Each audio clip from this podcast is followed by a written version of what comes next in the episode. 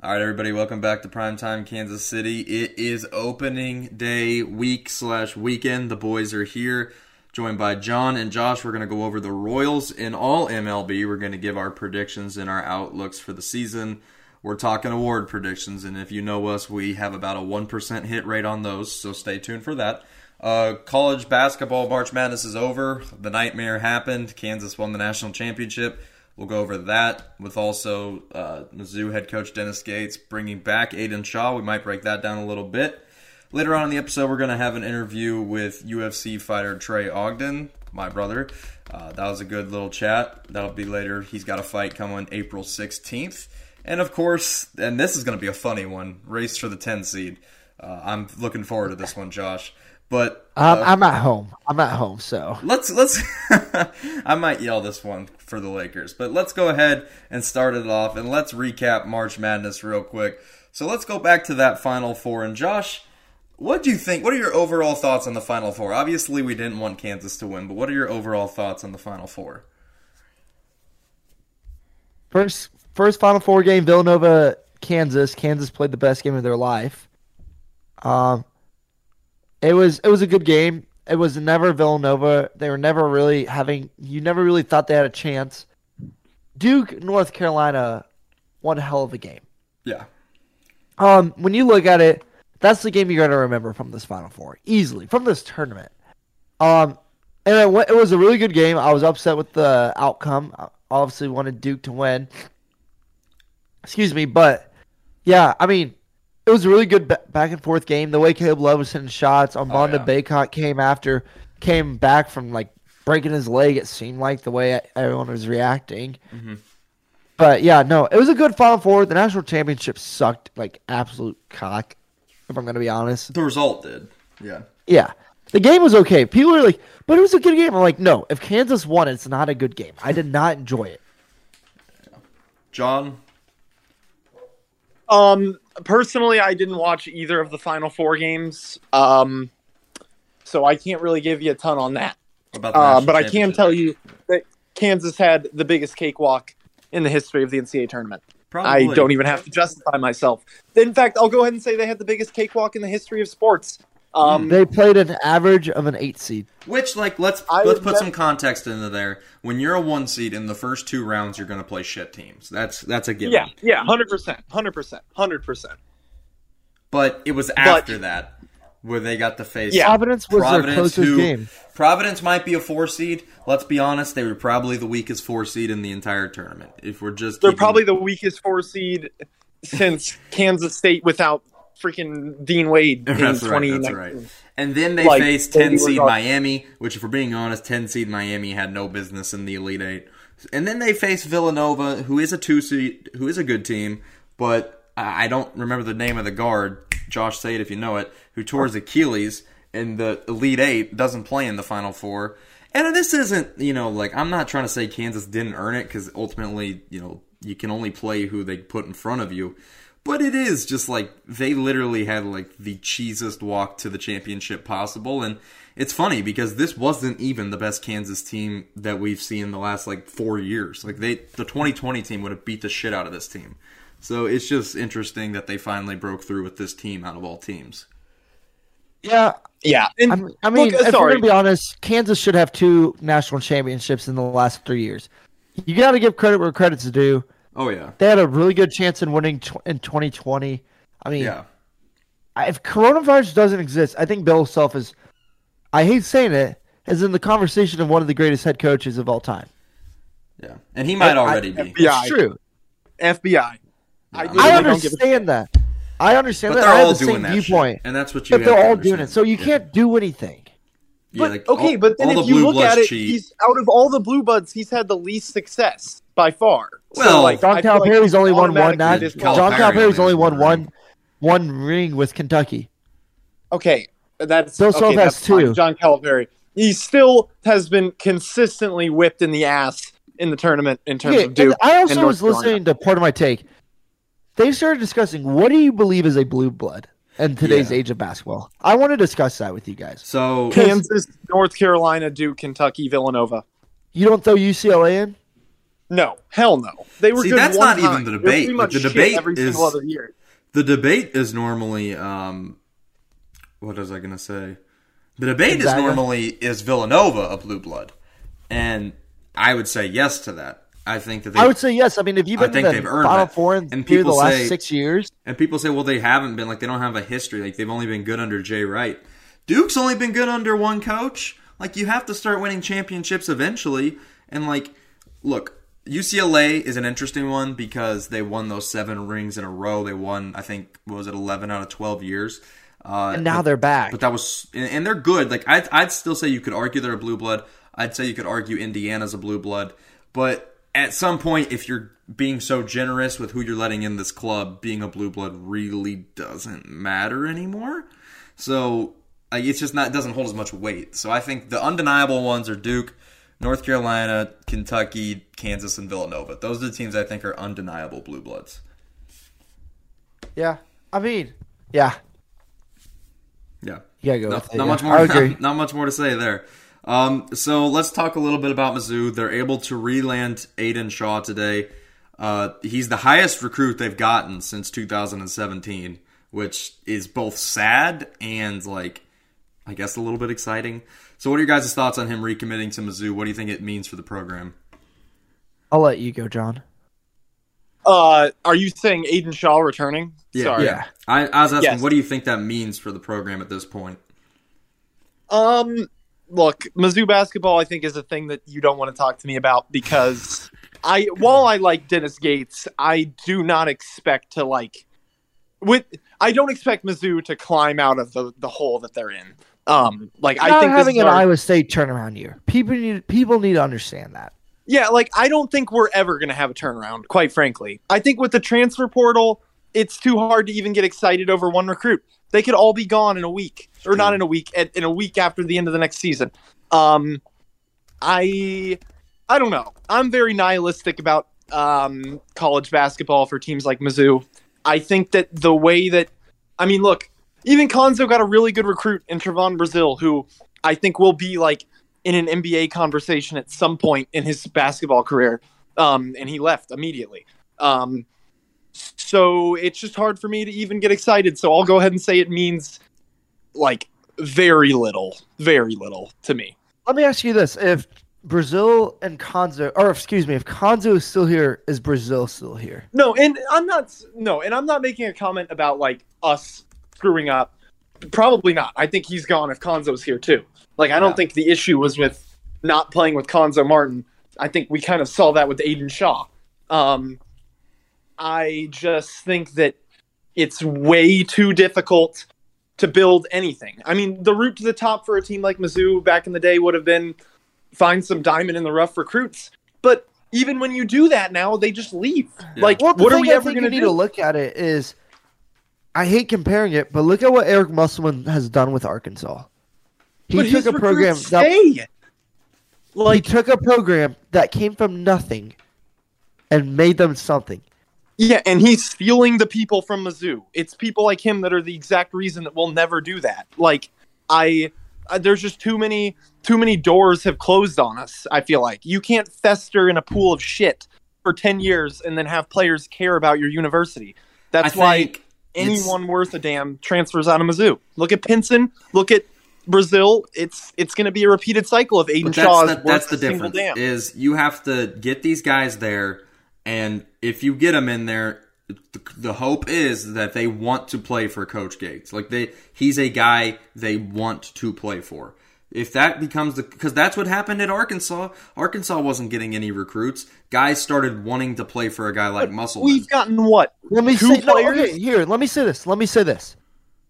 I'm not saying Dennis Gates is the next Eric Musselman, but I think he's he's, a not. very he's a very good player to kind of view or a very good coach on something how you want to view your program.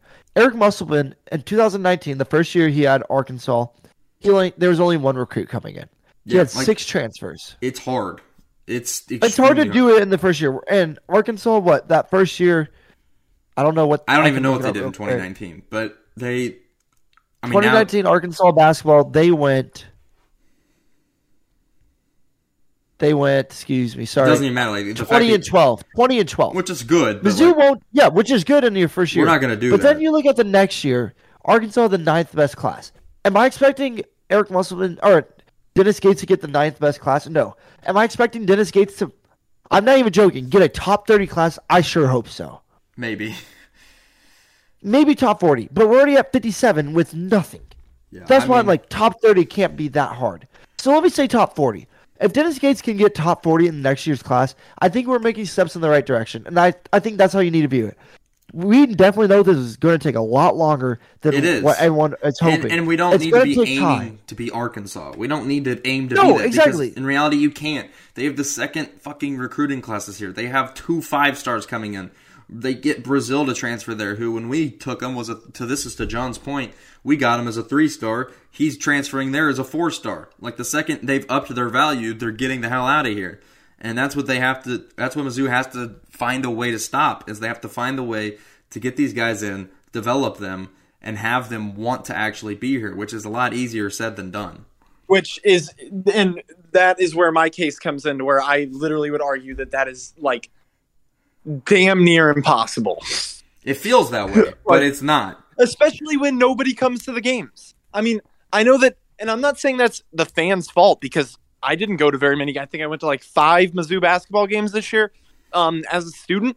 It's like I think that there's a certain hole you can dig yourself in and you can't get out. I mean, look at Mizzou since Kim Anderson's been our coach. We haven't actually weathered the storm at all. We, I mean, yeah, we had the one year and it was still pretty shit. I mean, we literally went from number nine in the country to losing like 12 of 14 games and getting bounced as an eight seed. Um, I just I think the overhaul is too big, looking you in the face. And the other thing I have to point to is that there are programs that are even more established than us that are having bigger issues. Look at LSU. Kansas State hired probably the most exciting like uh, coaching prospect that there was this cycle, or at least one of them, and their best player immediately transferred out. Um, like it I think the portal just makes it so difficult to build something as a little school. You're just you're destined to being a feeder. I think is the way I look at it. And I mean, it's just hard for me to see Mizzou being able to keep more than two good players on their roster at once because they always leave. They just do. And that's so kind of a Mizzou point has. Is, that's kind of a point that I wanted to talk about. Is I think the transfer portal is a little broken right now. The fact that you're seeing so many good players hit it every single year is concerning. I honestly don't know the exact fix. An idea I'd throw out there is you get one transfer and that's it. Once you're once you get once you transfer one time, you're not transferring again. Because right now it's ridiculous. Sure, unless you're Blake Harris. Right now it's ridiculous. There are guys that are transferring three, four times in college. Look, I know situations sometimes that happens. Like a guy gets fired that brought you in, and you want you, you want to go somewhere else, and that's fine. That's why it's there. But being able to transfer okay, but, this frequently, I feel like, is not good for the sport. Okay, but I'm pretty sure you can only portal once, and then you can transfer again if you have like if you've gotten a degree. Hmm. But I don't think that like you can just hop in the portal every year, can you? I don't I know, but it, it feels like it. Like it feels like. Every... I mean, I know this isn't. I, I just said his name, but Blake Harris has literally went to five different colleges. Like that's ridiculous. That's absolutely ridiculous. That's But I mean, I think he's different because like did he even ever play at NC State? Yes. Like Okay, did he even ever play at like the next school? I don't know. I, I don't know like... about that. But no. All right, well Going back to Mizzou, Mizzou has three more open scholarships. So the Tigers are not done. No. And I'm okay. Uh, at this point, I'm assuming that the Browns are staying. I haven't heard anything from. Oh that. yeah, I believe they're staying. So that, that seems to be good. I actually like Amari Davis coming back. I think he's a good bench guy to have. Ronnie uh, DeGray. Ronnie, I like De, Ronnie. Ronnie DeGray. Uh, that Sam Durogden. I don't know how to say his name. He's gone. Oh, he left. I didn't see that. Uh, what about He's Yaya? been gone since like July. What about that? Or not July, January. What about that like Yaya Keita dude? Is he coming back? He's still here. Uh, so there's some potential there. There's like that. It'll. I don't think they'll be as bad as last year, but I don't think you're going to see a significant increase in wins. It just won't be as embarrassing when we lose. Is honestly, and that's an upgrade. You know, if we're still losing to Arkansas, which we will, it, let it be by ten and not thirty. You know, there's some pride to be taken there. But and, and look, sorry, I just want to cap this off with saying that I don't think Dennis Gates has done any wrongdoing, and I think that he is very much a good coach. Like I, I do. I think that even the approach he might be the filling, the filling coach. He might be the like, coach to get Mizzou back on the map, and then we hire someone really good. I mean, I don't really think that's how it works in college basketball, but um, whatever. I'm interested. They, I, I'm, I'm. You get a lot of alumni back into this. I truly think he's an Elijah Drinkwitz of basketball. We'll see. Dude, I truly think Mizzou is going to be just as big of a joke in basketball in five years as they are right now. Like, which is like I, more than likely. It's yeah, it's the more yeah. than likely scenario, but we'll see. Yeah, and uh, yes, and you're right. I'm not. And it's like five years from now, if we still had Cuonzo, would be in the same place. So therefore, why not take the chance? You know? Yeah, I mean, no, no they're 100 percent in the right to fire him and try and take a chance. And, yeah, there and maybe my discussion here was counterproductive because it was more so just about like the hopelessness for teams trying to rebuild in college basketball. But yeah. All right. Well, we don't have a ton of time left with John, so with the time that we do have left, let's go ahead and get into some MLB predictions because as we're recording this, opening day is tomorrow. I'll get this out. I'll get this out today. Okay, well, this will be out it's before opening, opening day. day. You heard it from day. Josh. If it's not, then it's his fault. Um, Let's go ahead and start with the Royals because that's what people come in to listen about. So, I'll just give you a number right now and you're going to tell me over under. 74 and a half wins. My heart says over, but my brain says under. Okay. I'm going um, over. Now, I, I just I don't think the pitching is good enough yet. But the pitching, I say we get 77 wins. The thing is, the pitching wasn't good last year, and they won 74 games. So they won 74 last year. Nobody believes me when I tell them that. We went 74 and 88, which isn't good, uh, but it's like but it's not way terrible. better than people remember that team for. Yeah, like that team. People, people think we are gonna take a, a, step back. I'm like, we didn't lose anybody. Yeah, I mean, look, you no. lost Mike Minor. Like, really? Okay, then That's, I will go over. They got Zack Greinke. Because I just brought up 74 and a half because that's the Vegas number. But I think it's over. I'd think I'd think like 77 to 80 is the range I'm thinking about. Um, yeah, we're not making the playoffs. No, but... but I do think the lineup is gonna be really, really good this year. Like as long as like guys don't fall off a cliff, that lineup is gonna be so potent. And yes, we don't have very good starting pitching right now. Our bullpen pitching was pretty sus in spring training, but I still believe it's a good enough team to win 77 to 80 games. With that being said, I could see 77 to 80 wins being last in the AL Central this year. It's a pretty deep division at this point.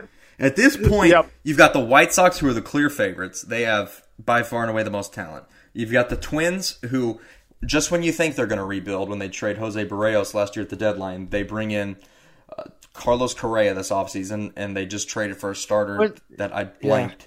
They blanked. They traded Chris for Paddack. Pitch. Chris Paddack. Yeah, Chris Paddack. Yeah. So they're apparently trying to be in the mix. Of course, they've got guys like Byron Buxton.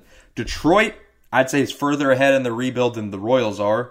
They're bringing up guys like I think Detroit's a wild card team. They're they brought in Javi Baez. That team they just got Austin Meadows in a trade. Like that team is going to be good. And then you've got the Guardians who have a pretty damn good pitching staff. They've got Shane Bieber still, Jose Ramirez, who's always an MVP candidate. So, in all honesty, the Royals might put together one of their better seasons in you know the recent years, and they're probably going to be last place. Yeah, they're they're most likely going to be last place. The thing I do want to say is that, I mean, and God, I hate, I really hate that like every Royals conversation ends up getting compared back to this but the the 14 Royals weren't exactly a smoke show on paper either. Um, and maybe that's just the thing about the Royals is that they break the math and win games in ways that shouldn't make any sense. Because I'm thinking that if we are going to do anything, it's going to look a lot like that. just just with the way that I mean things are set up. Well, look, I think there are some similarities to 14 in the sense that you bring in a veteran pitcher with a very young pitching staff, like we brought in James Shields that year. We bring in mm-hmm. This year. I think you see a similarity there, and also I think you're looking at a team outside of Perez right now that's very contact and speed oriented, just like it was in 2014. And you're also looking at a bullpen that on paper should be good. So you can kind of see Dayton and company have kind of been trying to build this similar to that model. Uh, I just don't think that it's there yet. I think you're looking more 2012, 2013 than you are 2014. I think we're. It's hard to describe. I think we're going to be at the the 2013 teams, but I don't think we're making the playoffs next year. Yeah, it's tough. Well, that added playoff team helps. The now you get six in the American League, which will be beneficial. But it is like like I said, the division right now, like the division was tough the year that we first made the playoffs in 2014. Those Tigers were good.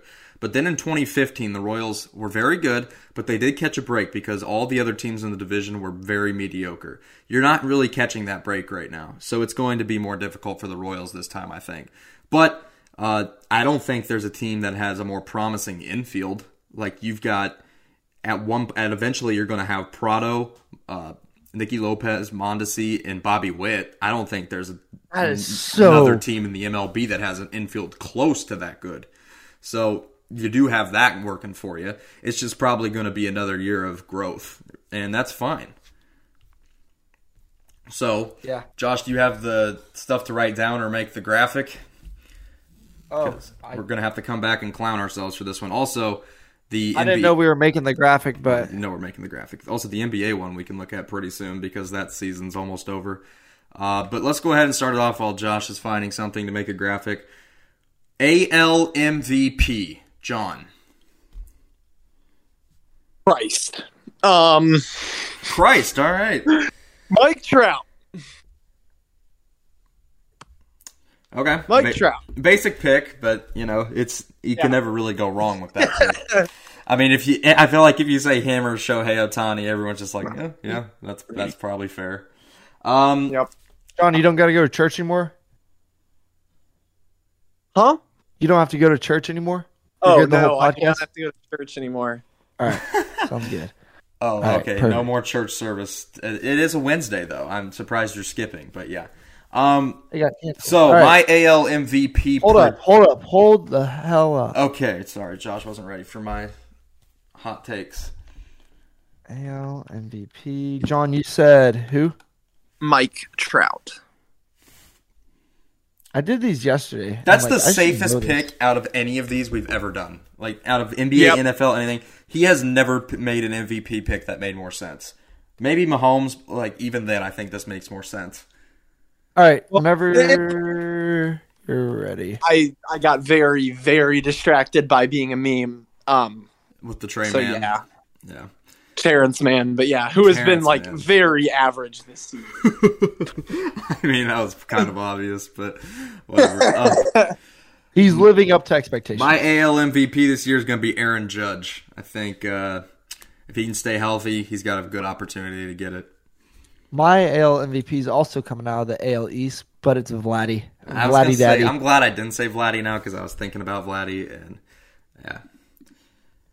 Now every inch of my body wanted to say Bobby Witt Jr., but I'm not going to.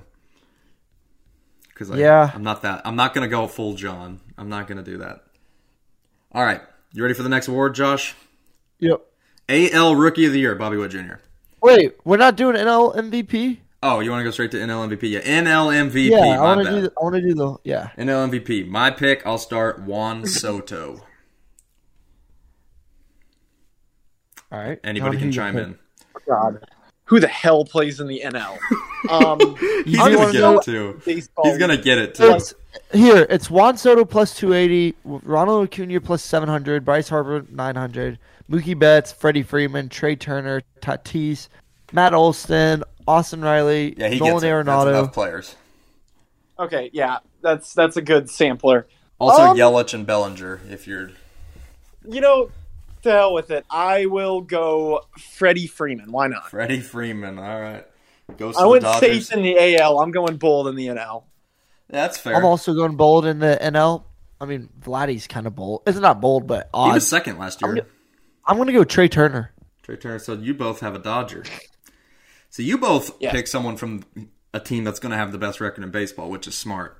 I picked someone who's probably gonna be on a team with the worst record in baseball, but that's all right. The the next Mike Trout. You pick the next Mike Trout. Juan Soto is. Did you guys see?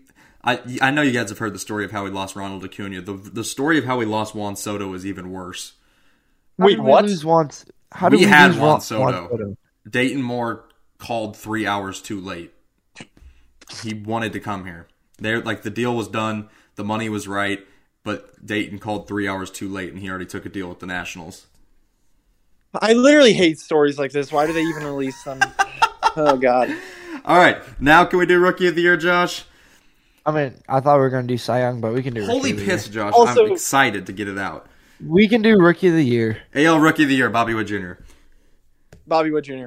Uh, and I only do that because I don't know a single other rookie. Now this will be Julio like the Rodriguez. toughest year to win AL Rookie of the Year ever. Yeah, Julio Rodriguez, Bobby Witt Jr., Spencer, Spencer Torkelson. Torkelson. Yeah, it's going to be tough. But Is the guy that got picked above Bobby like coming in yet? He won't be on the opening day roster, but he'll make the league. Eh, he'll be up eventually. The, the, Orioles are pulling a, a, Royals and they're trying to manipulate service time. Okay, I'm well, also going Bobby Witt Jr. Yeah, that, that's safe to say. Uh, what else? NL Rookie of the Year. I can't wait to see what John pulls out. Pull up the odds for him. Is Gavin Lux still a rookie? No. Nope. No. Damn it. I'm gonna look this up Hold as up. well because I don't know all of them. I, I don't know. know a single damn one. I have one, and it's Hunter Greene. I love Hunter Greene on the Reds. Who the shit is that? Oh, he's you got Oneil Cruz. Oh, he's, he's, not going to be here for a little. Yeah, no, that's a good uh, pick. Oneil Cruz, he isn't called up yet. You got the Suzuki from the Cubs. Yeah, that's who CJ I'm taking. Abrams. By the way, I'm taking the Suzuki from the Cubs. Okay, I'll take the Suzuki guy too. O- Ohtani has convinced me. Just you know, and no, no, I, I just want to call you out because, because me out. I yes, because I know that you love bringing up old argument takes, and I know at one point you were like, "I'm sick and fucking tired of this Ohtani hype." I was, I am already.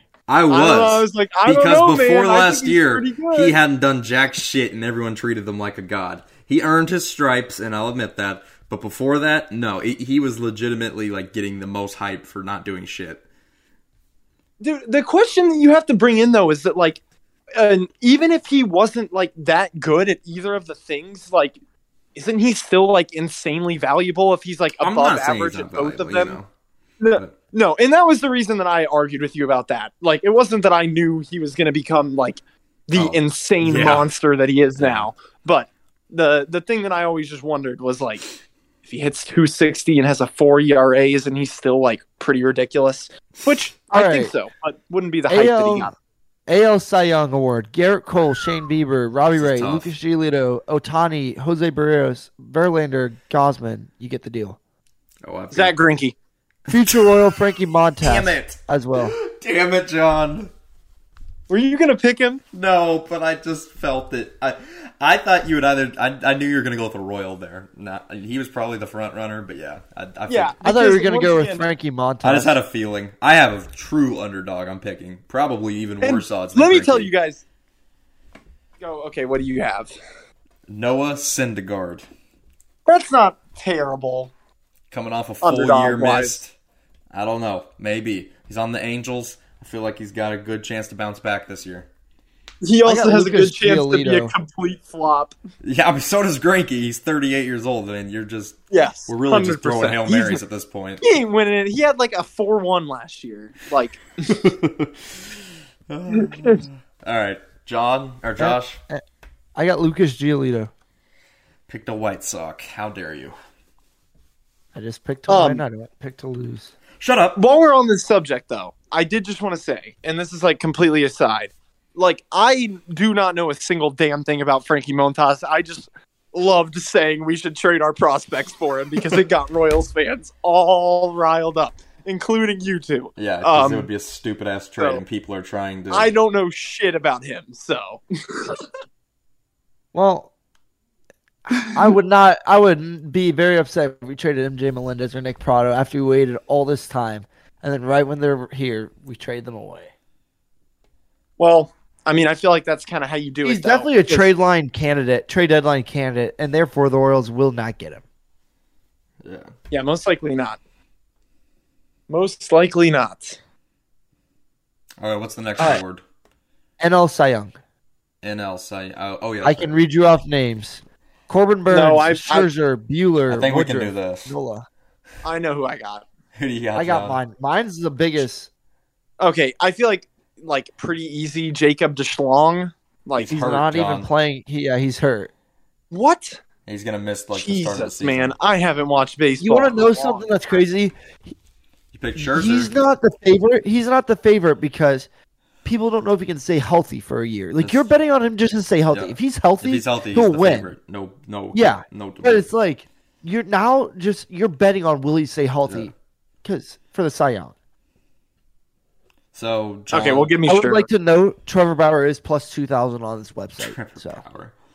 Forgot about him. I'm going Scherzer. Scherzer, all right. Um, Where is he again? The Mets. Mets, That's and he's right. not even the opening day. He's yeah, not even opening too. day starter. Who is opening day for them? It's some, some random ass dude I'd never heard. Of. Not of. Max Scherzer, Jacob Degrom. yeah, it was some random ass dude I had never heard of. Do, okay, here, a little trivia. Does anyone know the Mets manager? Buck Showalter. Yep. yep. I remember them hiring him. Um, my NL uh, Young. Sorry, the, it's uh Tylor Mc, Megill. Yeah, that's who's starting for the Mets tomorrow. I knew it some nobody. Um, it's like they signed Bartolo Colon. I don't know how to pronounce this one, so I'm gonna need you to maybe look it up. Actually, I can't pronounce this. Sandy Alcantara, pitcher for the Marlins. With the Marlins, yes. you think a Marlin is gonna win the Cy Young? It has nothing to do with how good your team is. It has everything to do with how good you are. And that dude has all the potential in the world to put together a Cy Young type season. Last year he put a 3.19 ERA. Like he is a high strikeout guy as well. He pitched 205 innings.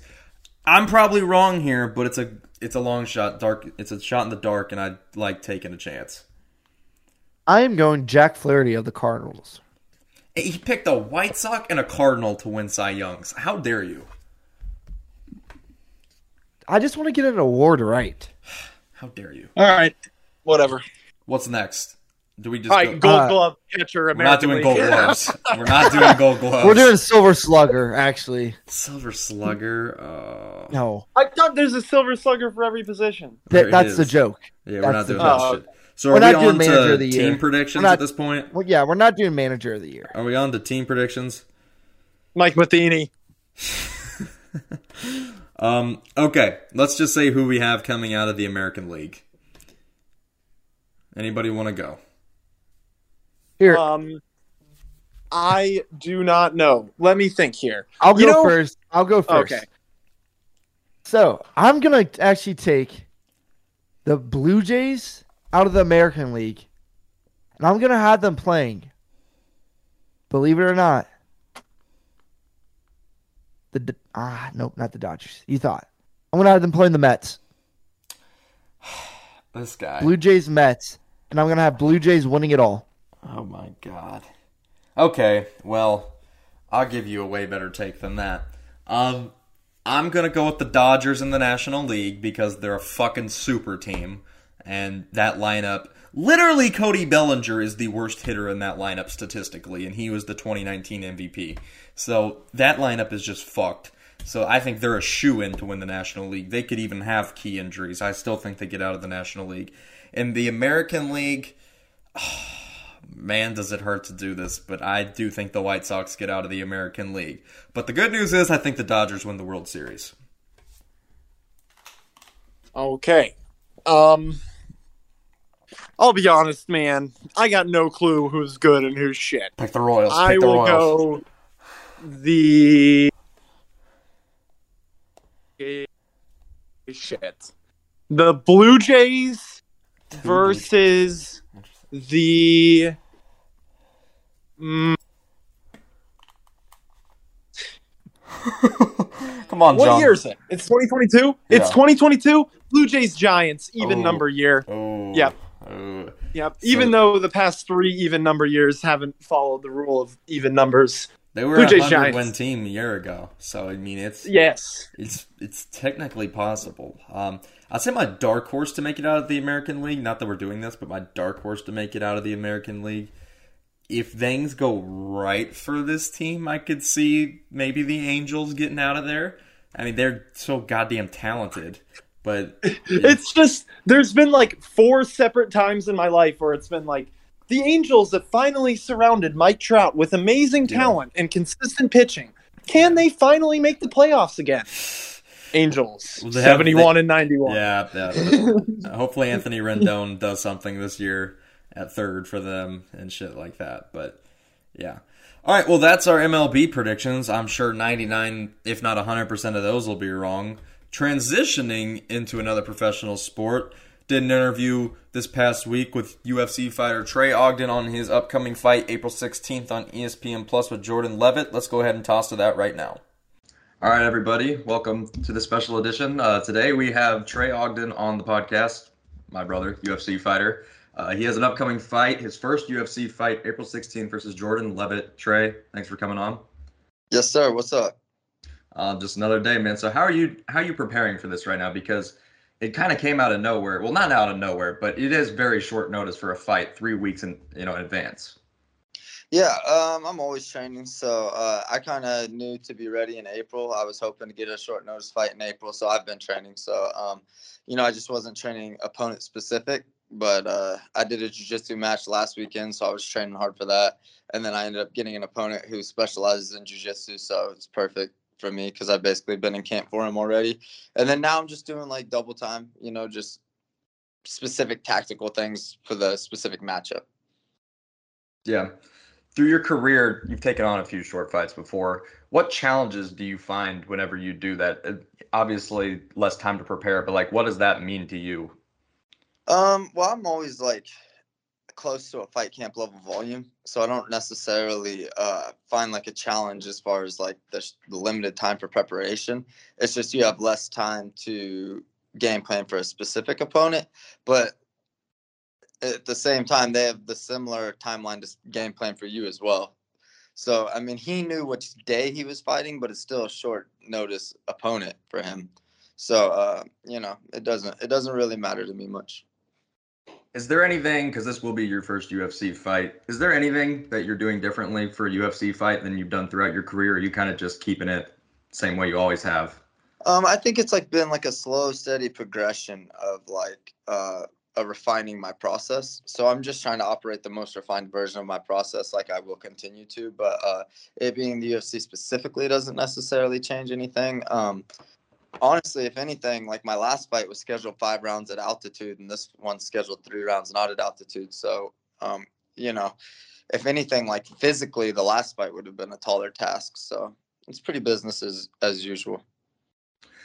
Specific opponent here. What is it that you're really honing in on? Obviously, you can't give away too much right now, but what is it specifically that he does well that you're really trying to focus on for this fight?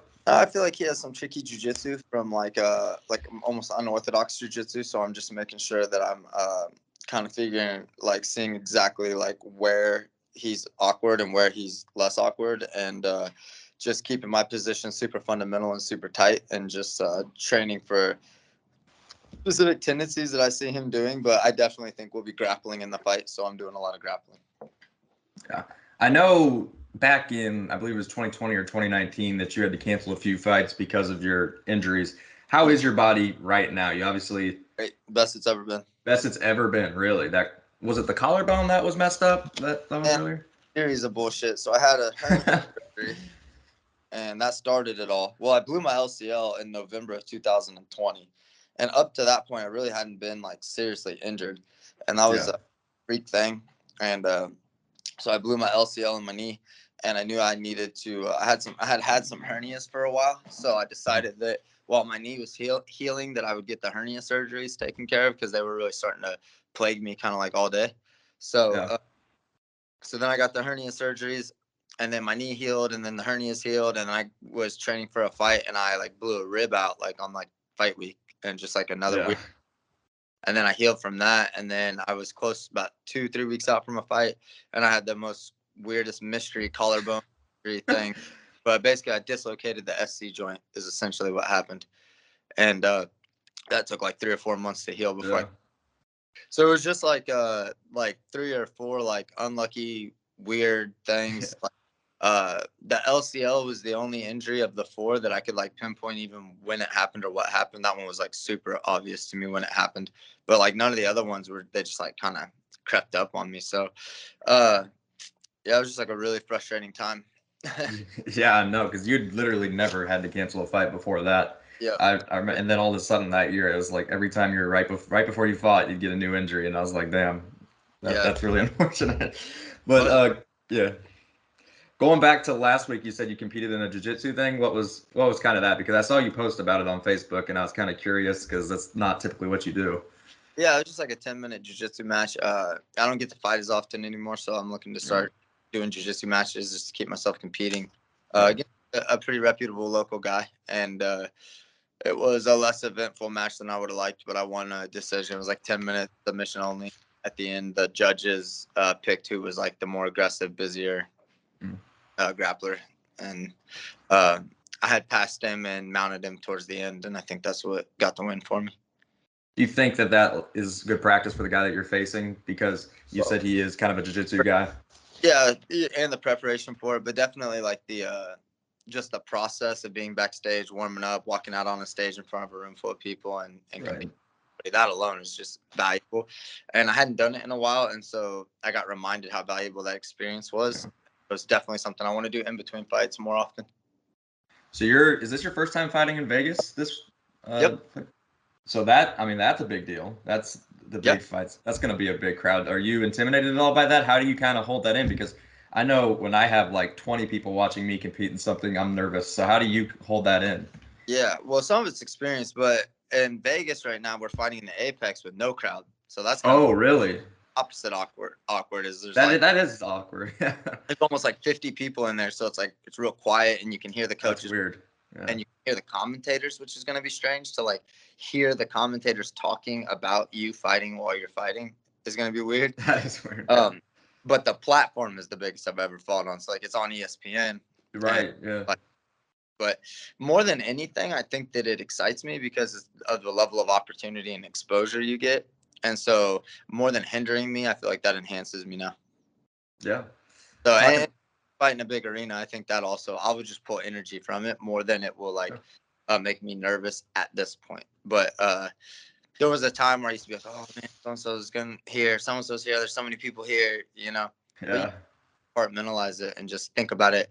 Uh, I have like a set of things associated with fighting that I just put in a folder to think about after the fight. Like I, I don't like try to take it in until like after the fight, and then I just like let it all rush in. Yeah. So what do you? This this has kind of always fascinated me with all fighters. Fight day, a few hours before the fight, everybody kind of has their own way that they get mentally prepared to fight. What is it that you do normally? Do you have the same routine every time? Do you change it? What is it that you do pre-fight to get yourself ready mentally and physically? Well, I feel like that's a process leading up to the fight, and by fight day, it's kind of done. You know, by fight mm. day, it's just kind of sitting with this awkward feeling until yeah. fight. And uh, but I don't, I don't know. Like, uh, I used to fall asleep backstage. That used to be my thing. Really? I would take backstage, but I would be like the last fight of the night, and yeah, I would yeah. like sitting there nervous the whole time, and I would just like uh, fall asleep. And then when I'd wake up, I'd feel like really re-energized, um, mm. and like kind of quiet-minded. But mm. uh, at this point, man, I just don't need. I don't really overthink it much anymore. I just like trust in my preparation. I feel like I've I've prepared well, and uh, I know I'm gonna do try my best. I'm gonna do what I'm what I'm capable of doing, and uh, I just try not to uh, like talk to myself about how I feel. I just try to mm. feel how I feel and accept how I feel as if it's correct.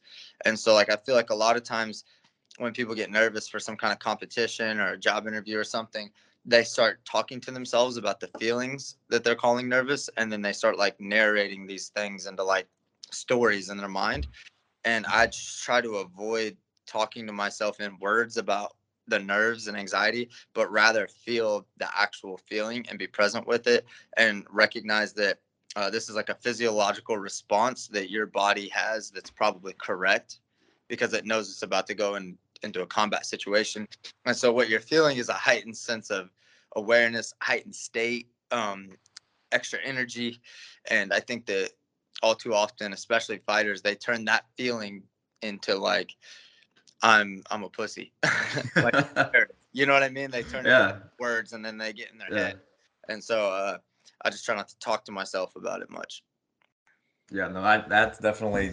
I don't know how you guys do it because I'm watching it scares the hell out of me. I'm like watching you on.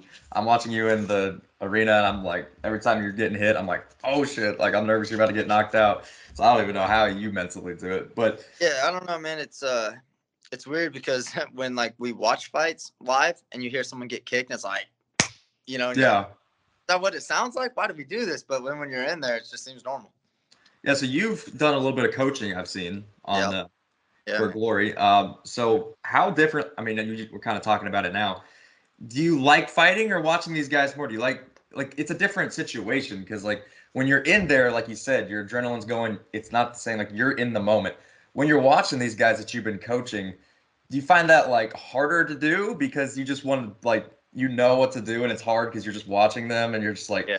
oh man, I want I want them to do this, but I can't do anything about it. Like, uh, every fighter's different. Like, yeah. You know, um, they're all different. Like, some of my fighters like are gonna listen to every. They're gonna do anything I tell them to do.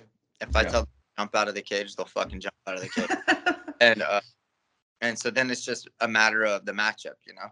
Uh, but every like uh, one of my favorite quotes: uh, "No man ever steps in the same river twice, for he is not the same man, and it is not the same river." And it's like that's that's coaching and fighting. Is it's like it's never quite the same feel or experience, but um, I can say that coaching is extremely meaningful, and I get a ton out of it. And uh, I love fight nights with the team, and and love going in there and seeing them win and seeing them do good and seeing them overcome adversity and uh, and I've learned a lot about myself and my process by yeah. being so connected to their them and their process and watching them. Um, so, you know, I don't really, I don't really view like uh, I got a question when I got signed to the UFC. Uh, what uh, on Instagram it was like, what what are you more proud of like getting signed to the UFC or opening the gym? And it's like my answer was like they're the same thing to me. Like this is all like one mission to me. So like right. co- me fighting, one of my fighters fighting, being in the gym coaching, being at a jiu-jitsu tournament or local jiu-jitsu matches or it, it all is like the same mission to me, you know? So it all is like kind of it, none of it carries any weight different than any any the rest of it.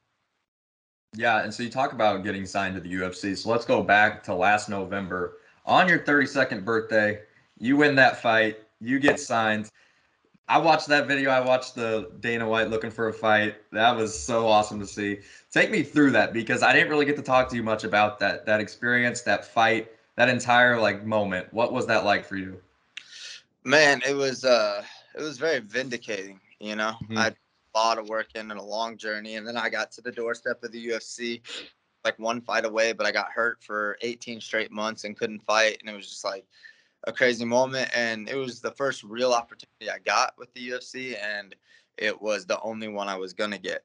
And I knew that going into it. And so uh, I had a tough opponent. And then the fight went like really according to plan. And then I was pretty sure I had done enough to get the contract. And so it was just like, yeah like an overwhelming sense of like satisfaction because of the length of the journey and the amount of mm-hmm. adversity and just like the weight of the moment was just it was way more than it would have been if I got signed to the UFC like four years ago or something. You know, it was just like, and then I had the gym and a bunch of my members were out there, and it was just like crazy. So it was. Uh, I really never did get words for it, but it yeah. was pretty fucking awesome. It was probably the best moment of my life so far. Yeah, no, I, it was sick, and I mean, you are 32. It's kind of an older age to just be starting in the UFC. So, what are some of your goals in this time that you're going to be there? Do you have a certain amount of wins you want to get? Is there a certain milestone you want to hit? What are your goals for your time in the UFC now? Well, one of the goals that I wrote down for myself like five years ago was um, my my MMA competition goal. The official one I wrote down was to finish a ranked contender on their way up, not on their way down. So that's top 10 to me, not top 15. So uh, I, I, would like to finish someone in the top 15, put them away uh, in their prime. And, uh, but I'm willing to take it as far as I can. I think I'll fight in the UFC for five years, and I'm going to give it everything I have for the next five years. Uh, see what I can do with it. But uh, I don't I don't plan on I plan on fighting 10 to 15 times and I'd like to have 10 to 15 consecutive finishes would be ideal in my mind. So how do you especially getting like in that time frame you're going to be getting mid to upper 30s. How are you going to keep your body like able to fight? Because a lot of fighters, when they get to this age, they start to break down. They're not the same. They lose a step. How are you planning on keeping your body fresh enough to go that long? Well, uh, this year I'm actually aging backwards, so this year, so uh, I'll be feeling pretty good. But I think that just comes with discipline, um, with your diet and your lifestyle, and your training. And so, yeah, I'm I'm eating as pretty much as clean as I can. Uh, if I'm not eating clean, it's because my weight has dropped too low. Sometimes I struggle with that because I train a lot, and uh, I just need to like put calories in my body. But uh, yeah, I'm trying to eat as clean as possible. I sauna three times a week. I um, I do I stretch over an hour a day every single day without fail. Um, so I train smarter than I used to. Uh, I'm not I'm not breaking myself down quite as much. My volume's really high, and I'm pretty like sore and tired all the time. But I'm not doing like uh, like all out like heavy heavy weightlifting. You know, yeah. I'm, I'm respecting the process a little more. Sleeping eight hours a night. I'm super disciplined with that.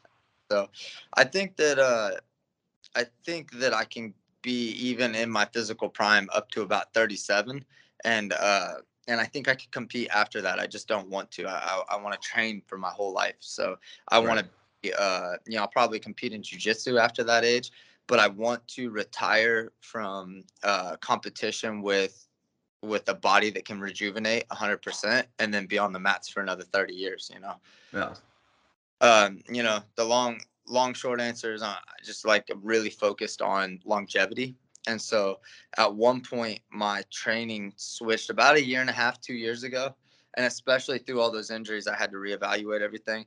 Um, I started training with longevity as the primary mindset. Like, hey, I want to be around for a really long time. I need to make sure everything I'm doing is sustainable.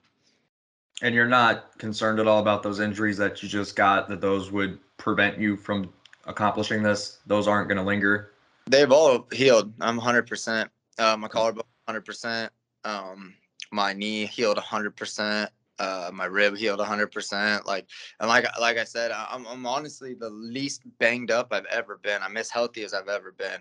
And I think some of that comes from the lessons I absorbed through that process. You know, I used to have hernias too. Yeah. Two hernias, which is not fun to train all day on. And I don't have those anymore. And that, that alone is just makes me feel so much different. You so honestly, dude, I would say like uh, I'm 32. I would say I feel better than I did when I was like 29. Like I was pretty fucked up. I was pretty beat no, up. you were you were getting. Yeah. I always remember that story where I think you won this fight and you got in the elevator afterwards, and then you went back to the hotel and you your piss was the color of like Coca Cola. That story was always I uh, tell my friends that all the time. I was actually at the venue. I peed that color. Um, I got. I went in the shower at the venue. The venue had a shower. Uh-huh. I was really hard three round fight, and that would have been like 2017 ish or 18 ish. And mm-hmm. uh, and uh, yeah, I went. I got in the shower. I peed in the shower, and it was just like brown. Holy Oh, I'd never seen that. Like freaked me the fuck out. And I, I yeah. That was. I knew it was like you're you're basically in rhabdomyolysis, you know you which is when your muscle tissue is breaking down so fast your kidneys can't clear it, and wow. so um, that happens like like. Uh, have you ever heard of David Goggins? I haven't. Marathon guy, check him out. He's cool shit. But uh, like like real extreme like endurance feats. Sometimes people will get like rhabdo and you can die from it. And so I was like, oh, yeah. Fuck. And then I was like, dude, I can't drink tonight because it was like right after the fight. You know, you want to drink and stuff. And I knew I was walking back down into this little crowded venue of people wanting to drink, and I was like, I can't drink tonight. I, I got I can't drink till I pee clear. And um, I took the shower. I finished the shower. Went downstairs. I got handed some alcohol. I drank it. I forgot all about this shit. I didn't even think about it again until the next morning, and I peed clear, and it all ended up all right. But it was pretty intense. Yeah. Would you say that's the scariest thing that's you've seen from fighting, or is there a better story? Or there's something that spooked you even more? Well, with me personally, or period that I've seen. Either. We'll, just... well the scariest thing I think I've ever seen is when uh, Michael Venom Page flying knee Cyborg in Bellator in the head and put a fucking literal dent fracture. Oh my god! And if you haven't seen that, Google that because that is. And then they X-rayed it the next day, and I actually fought on Bellator the next week, and I. Just, oh my god, that was probably the scariest thing I've ever seen with with fighting. Besides like the leg snap thing, but oh, uh, um, I don't know. I would say yeah, that's one of the uh, one of the scarier ones. I saw this kid one time when I was an amateur. Um, he got his nose broke in the fight, and it was like, you know, and they were backstage. The medics were backstage trying to set it back straight. Oh. And he's just like bawling tears. And he's just like, ah, and they'd be like, okay, one more time.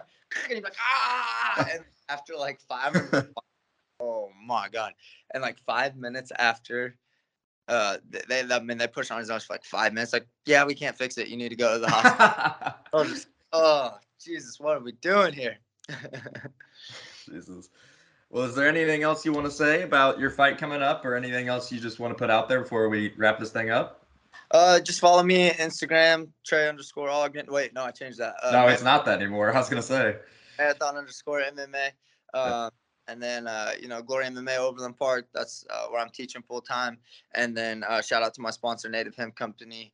They're a local CBD company in uh, Lee Summit. They're super cool. They also have Delta Eight, all that kind of stuff, and uh, all organic stuff. Free shipping. They have a website. They'll ship anywhere free. And Ogden MMA will get you twenty percent off. And if people want to watch this upcoming fight, you said it's on ESPN. Yeah, it'll be on ESPN Plus. Yes, sir. Awesome. All right, Trey. Thank you for your time and good luck in your fight. Yeah, my pleasure, man. Right. All right, thank you for that interview, Trey. We wish him the best of luck on his upcoming fight, April 16th. Again, you can watch that on ESPN Plus. Now we're going to shift into the final. And if he wins, yeah, he can punch me. Just kidding. Not going to no, happen. I was about to say that no, deal was he... not going to happen, but. Uh, you said it. We got it on the. We, we do have this on audio. recording, yeah. By the way, yeah. Uh, but let's go ahead right. and start our final edition of Race for the 10th seed. Well, we're back next year. That's all. Well, that's all you year. need to know. For this, year. yeah, I know. We are back next year. All right, here we go. Coming in at number, where did I start? Thirteen. Damian Lillard. You already know the deal. Say it with me. Damian Lillard's a, a little, little bitch. Bitch. There we go. Coming in at number twelve. Sorry, it's the Portland Trailblazers. Coming in at number twelve. De'Aaron Fox. Oh, I'm hurt. Oh, Davion Mitchell, you better save me. Vlade Vidov, whatever the hell your name is, Monte McNair, you're you're just you you suck. You suck. I swear to God, if you don't get Chet Holmgren, I want you fired and I want you out of here. And it's your Sacramento Kings. Fair enough. Coming in at number 11, it is the NBA's most bust worthy team. Biggest disappointment in NBA history. LeBron James, Russell Westbrook, Anthony Davis.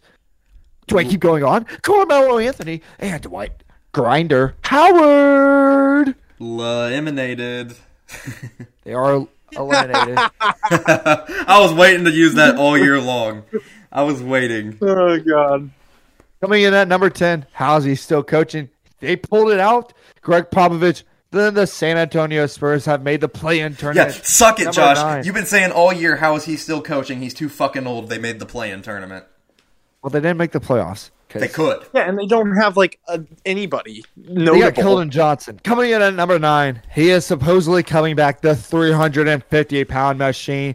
I want a Big Mac. No, I want a quarter pounder. No, I want a fish fillet. I want it all. It's Zion Williamson. and the New Orleans Pelicans. Still not a bust. Coming in at number eight, it's America's most hated team the Los Angeles Clippers. Future biggest chokers in NBA history in 2023. Coming in at number seven for one last time, my favorite line. I like Popeyes. I like McDonald's. No, I'm not racist. It's Anthony Edwards in the Minnesota Timberwolves. Oh! Damn. There's the so final there, one. There the you guys year. go. Um, Eastern Conference, like I said, you only got it once this year because Tyrese Halliburton got the traded Tyrese and they ended up at third. You guys missed that. Too yeah. bad. Uh, John, yeah, let's just ask you real quick. So you're the nine right now, right? No, you're the or eight. the eight. And you would play the nine, which is New Orleans. Yeah. No, we would play the yes. seven. No, you no. would play. Oh wait, no, the eight the does nine. play the seven. Yeah, the eight. No, it's seven. eight and nine, and it's seven. No, it is eight, and seven, seven and then the loser seven. plays the winner of nine yeah. ten. Loser plays winner of nine ten. No, that's the way it works. Well, have you not been paying attention to the play-in because that's how it works? All right, John. Not in it, give so me give me the breakdown. How do you feel against Minnesota? Um. Okay, with Norman Powell officially, you do have to beat the them twice. Tonight, they only have to beat you once. Uh, e, well, I okay, that's not exactly how that works. I thought that's how right. it worked. I thought the higher seed only had no. to win one, and the lower seed had to no, win two. The higher seed plays the lower, or eight plays seven, nine plays ten. The winner of eight seven moves on, and the loser of eight seven plays the winner of nine ten. Oh, and then the so, winner of nine ten has to beat the other team twice. The loser of eight seven. Yeah, exactly. Um, okay. so, so, how do you feel yeah, the Clippers have to lose twice to miss the playoffs. I feel pretty good with the way that just I mean Paul George is back and honestly like not too much struggle for him. I thought maybe it would be a little harder for him to get reassimilated, and he's delivered a few pretty good performances for the Clippers. Um, Norman Powell is playing tonight uh, for the first time in like three months. Um, Kawhi Leonard is nowhere to be found, but I think that the Clippers will get past the Timberwolves, and well, at the very least, I think that uh, at the very least they'll give the Grizzlies an interesting series. Um, I don't expect us to beat them. They, are young and inexperienced. That could be a that could be a series. No, it could. And I mean, I think one thing about the NBA is just a lot of times you discover that teams aren't actually good come playoff time. And I think the Grizzlies are okay candidates for that, but also like I think they're also candidates to be interesting.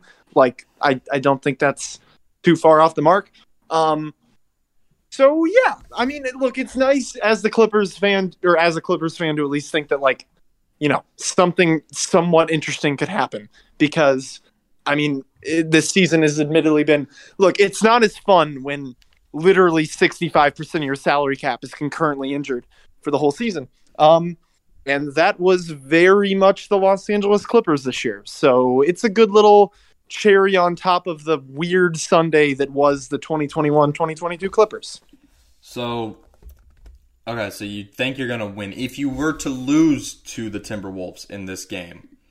Let's say you play so then you'd have to play the, the winner of the 9-10. Would you rather play the Pelicans or Spurs? Um honestly, I would specifically rather play the Spurs only because my brother is a Pelicans fan and I don't want to like deal with that. Um, so yeah, I'll, I'll rather play Spurs, and I think we'll beat them. But would you be nervous at all if Zion came back and it was a winner go home? Oh, if Zion came back, part of me would want to cheer for the Pelicans just to like rub, rub it in Josh's, Josh's face. face. like if Zion came back and just like beat the Clippers, even ass, if Zion came back, he's only coming back for like ten minutes a game. He's not gonna go, have an If impact. they go on a deep run, you would literally have to like quit talking sports forever. It would be yeah. the, you wouldn't be able to recom. You wouldn't be able. How much you want to bet that. they don't? Oh, it's they not. the Pelicans are not making the Eastern Conference semifinals. You're right. They're not making the fucking playoffs. But that's that's just just a hypothetical. That if Zion Williamson will be a bust. Now next year, when the Pelicans play the Clippers in the playoffs, Josh, who are you going to root for? Because that just sounds Clippers. like it's going to be the absolute Clippers. torture for you. The Clippers, not even. That's close. how bad you hate Zion. Yeah, that's impressive. What the hell did the Clippers do to y'all? Let me let me I was just say, no, the Clippers didn't do anything to me. I'll tell you what it. the Clippers did to me. Yeah, the Clippers haven't done anything to me. No, the Clippers have done something to me. I'll tell you why I hate the Clippers. Oh god. I All liked right. the Clippers. I actually did. I had no problem with the Clippers up until Kawhi Leonard went there. And then when Kawhi went Kawhi Leonard went there, especially coming off of what he had just done in the playoffs. All I fucking heard on the media and all I heard throughout all of social media and everywhere I looked is how Kawhi was better than LeBron and how Kawhi's legacy was this and that and how he's a top 10 player ever and all this bullshit. And so that entire season, I was like, no, this is complete horseshit. I'm rooting against the Clippers. Like, I'm sick of hearing this propaganda. That's honestly where it started. And I just have never let go of it. I also didn't like Patrick. Bro, okay, I feel like we've gotten our punishment. We are the biggest laughing stock in all of major American sports. Oh like, no, you have. Like I was, I was vindicated when the Lakers won that bubble ring because that entire season they were like, well, if if Kawhi comes to LA and outduels LeBron in LA, then he's better than him all time. And I was just like literally losing my fucking mind. So I know I actually don't hate the Clippers anymore, to be completely honest. No. Let me tell you, you need to respect your Clippers fans because you wouldn't give someone shit for being like mentally disabled or something like that. And that's what Clippers fans are. I give like, you shit for it every day. Would, would, you give shit to a Kings fan? because we haven't made it in yes. 16 years. Yeah, hundred percent. But when okay. when somebody like comes up to me in public and they're like, "Oh, Clippers fan," and like, oh, and usually the interaction is not I'm the Clippers fan. It's I know someone who's a Clippers fan. Um, and I'm always like, tell them I said sorry. Like, it it is the shittiest existence. I can fully say that. The one year the Clippers had the best team in the NBA and probably weren't going to choke, their best player tore his ACL in garbage minutes of a playoff game. So, yeah, I can't really think of more shitty ways to be a sports fan than to cheer for the Clippers. Here's if you want to have pain, cheer for the Clippers. Okay, so let's talk about this real quick because I feel like we really haven't even talked. We've talked about the bottom of the East or bottom of the West more than we've talked about the rest of the NBA this year. Who do you guys like right now to come out of the East and West? I'm very interested to hear this. Suns versus Nets. You think Warriors? the Nets are going to the finals? Dude, I'm still like, uh, like I'll believe it when I see someone knock out KD and Kyrie. Like I, the Bucks did know, it man. last year. I don't know what else they did. They did, but if KD wore like a literally a half size smaller shoe, they wouldn't have. Like I and I mean I think they were in a bigger predicament last year than they were this. Um I'm and not, reminder, the Bucks went on to win the NBA championship. They so, were I also think they were better last year than they are this year. I, I actually wholeheartedly believe that. Maybe they had three All Stars a year to... ago. They've got two right now the Nets win they in the play-in, then Ben Simmons should be back to playing. Is what Ben Simmons like? I don't know what the fuck. Even if he does magically come back, are we going to pretend that he's just going to have like this chemistry with Kyrie and Kevin Durant immediately? Because that's not I mean, going to happen. I feel like his biggest asset is just being a defensive weapon at this point. I mean, I don't look. I'm not even looking at it from that perspective. I I just like Kevin Durant is as good at basketball as LeBron James is. Yeah. Like it's the same type of thing. I have trouble just thinking he's going to go out with a whimper.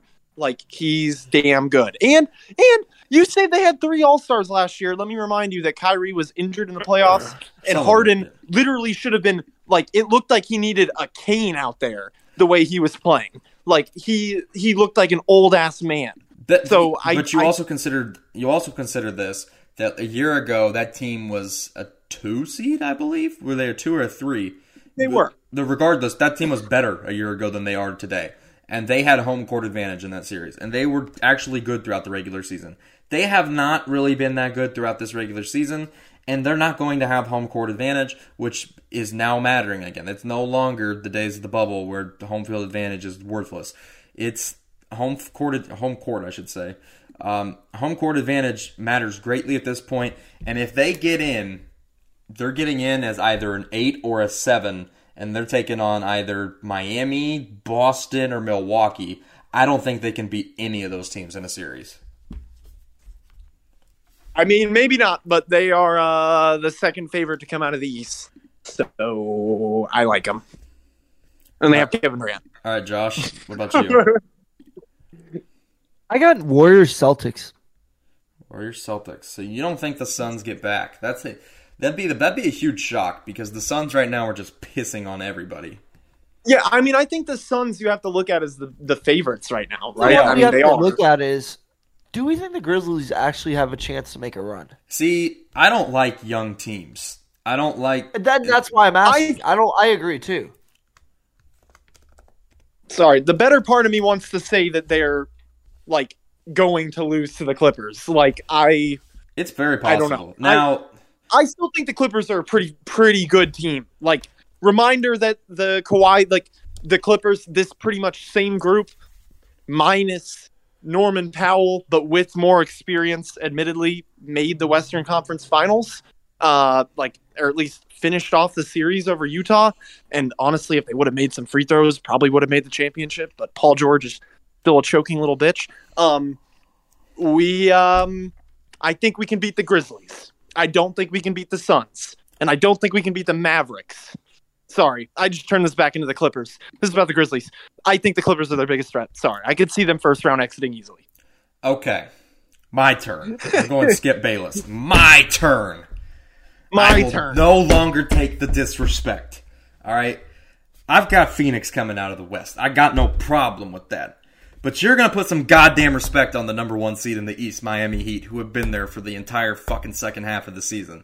There is no team in the NBA that is better 1 through 14. They have more depth than any team in the NBA, and it is proven all season long. When your when when your bench consists of Herro, Duncan Robinson, fucking this Max Strus dude, like they have three white guys that can shoot the shit out of the ball. I don't know where they found these guys. You've got guys like Dewayne Dedmon giving you good minutes. You've got Victor Oladipo who's come back into the fucking equation. I don't understand, especially because they're not, it's not like they're in a little city. It's not like they're from a like shitty city. They're Miami. Why are they not getting any hype? Like they are. The, I know they don't have a Giannis. I know they don't have yeah. this fucking like top five player on their team, but they didn't have a top five player on their team when they went to the finals in the bubble. Like why? And this team is very, very similar to that, if not better. So, in my opinion, Miami should be the favorite in the East. Yeah, yeah. I mean, I think you have a fair point. Like, I think Miami's damn good. But to answer your question, and you answered it yourself. Like, it's because Jimmy Butler is their best player. I'm not saying that that means they can't be good, but that's why people don't lose their minds over them. Like, I personally see the Sixers doing a very typical Sixers. Like, but I I see them everywhere, like everywhere. And I mean, I I never see the Heat, so I yeah, think it's all about. They don't have Harden, band. they don't have Embiid, they don't have Tatum, they don't have Giannis, they don't have Durant. Like that, the like like even you guys are like like you, John. The Nets at forty two and thirty eight have gotten like double the conversation, double the exposure, double the highlights this season than the Heat, who are fifty two and twenty eight. And I understand Kevin Durant is arguably the best basketball player on the planet. I understand Kyrie Irving's very fun to watch, but I just don't understand why like I if you're gonna say anybody to come out of the East, in my opinion, and I very much so think it's gonna be either Miami or Milwaukee. I think right now when you look at it, and none of us said Milwaukee, so if there's any Bucks fans listening, let me vindicate you really quick. I think a Miami Heat Milwaukee Bucks series legitimately would come down to home court advantage is why I take the Heat because I honestly think that would come down to who has game 7. But I do think Giannis is still the best player in the world. He deserves the MVP this year. I'll fucking say that. He it, he deserves his third. And I I wouldn't sleep on them either. I don't think many people are. But yeah, the Heat I, I know it sounds stupid because they're like one of the biggest brands in basketball, but they have been slept on this year. You want to know a team to watch out for? Who? The Nuggets. Does Jamal Murray come back? Jamal. Yeah. Does Michael Porter come back? It doesn't matter. He just said it doesn't matter. Michael Porter just can't. You just admitted that Michael Porter was worthless. Like that was literally you just admitting Michael Porter wasn't worth the fuck. that you literally just admitted that to me right now. I did. Because like it's not like I'm out here saying like with the Pelicans if Zion comes back it doesn't matter. It clearly matters if he comes back. So yeah, no, Nuggets are raw. I mean, Jokic is the best center in the league. I won't hear any I'm other starting. To, I'm starting to go away from the NBA. If you guys haven't realized, because I've given up. I gave the NBA three years of my life that I'll never get back. AKA, I chose the Kings for some stupid reason. You can switch. Gonna, There's no ties. Don't bitch. Don't bitch. You're not, not, the Clippers. No, you're not I'm the. Clippers. I'm not, and I'm gonna stick with the Kings. All right. Yeah, as much troubles as I've been through watching the NBA, I have to say I've had it so much easier than both of you. It is at least, and I, you know, I did fucking bandwagon. Thirty games this year. I did bandwagon onto the Heat whenever they had LeBron and D Wade, but I'm still a fucking fan. I was a fan through all the mediocre years when LeBron left. So anyone can suck my dick that doesn't Kings like are it. gonna have the seventh best odds. Who does? AKA, they're gonna get the, the Kings. They're gonna have the seventh. Oh, for the lottery. I thought you said the Heat had the seventh best odds to win it no. all. Now I was gonna kick somebody's ass. So, like, my thing is, if the Kings would have the sixth best odds, I think they could actually get the number one pick.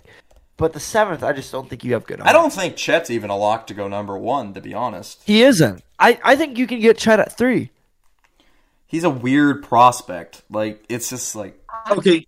Serious question though, like if he didn't have the mustache, would he like be viewed entirely differently? That's that's because I guy. think yes, that's a different guy. Yeah, I was gonna say, who are you talking about?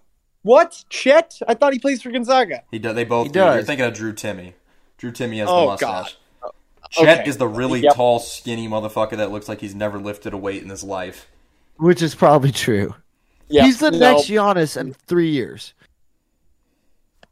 Yeah, so the Heat have the best, the fourth best odds to win the, t- the championship, which isn't uh, insanely disrespectful, but the Nets have the second best odds, which is just unfucking believable.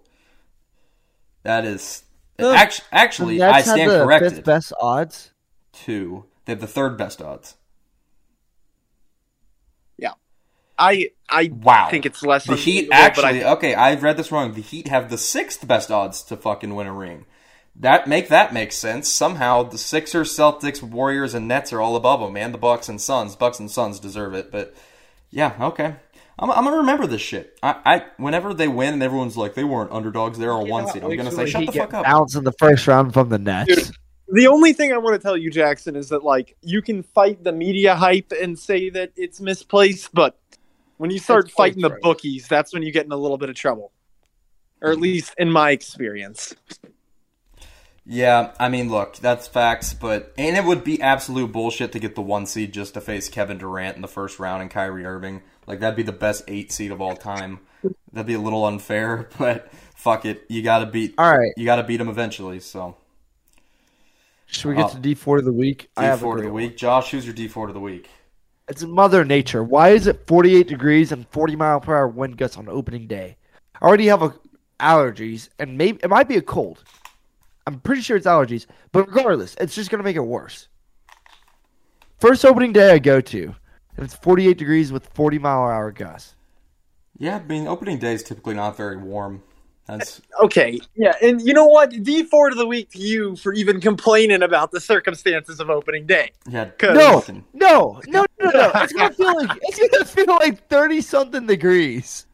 I cannot. And your ass is gonna be plopped in the seat that's what I'm saying. I'm not bringing a coat. Nobody okay, asked. Well, you're really stupid if you do that. Huh?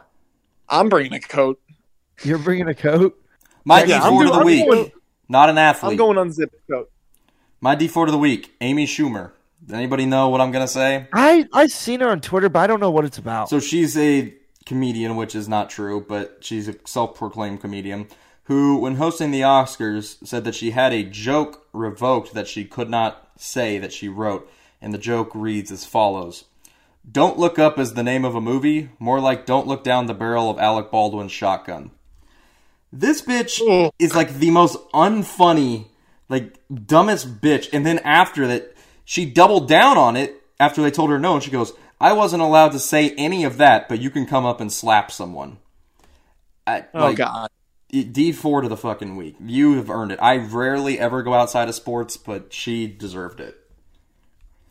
Um, I you know I weirdly planned this when it was a little more relevant, but um, my D four of the week is people who think that the slap was fake. Um, if you've seen like the thirty seconds afterwards, Chris Rock is like genuinely like, what the hell just happened?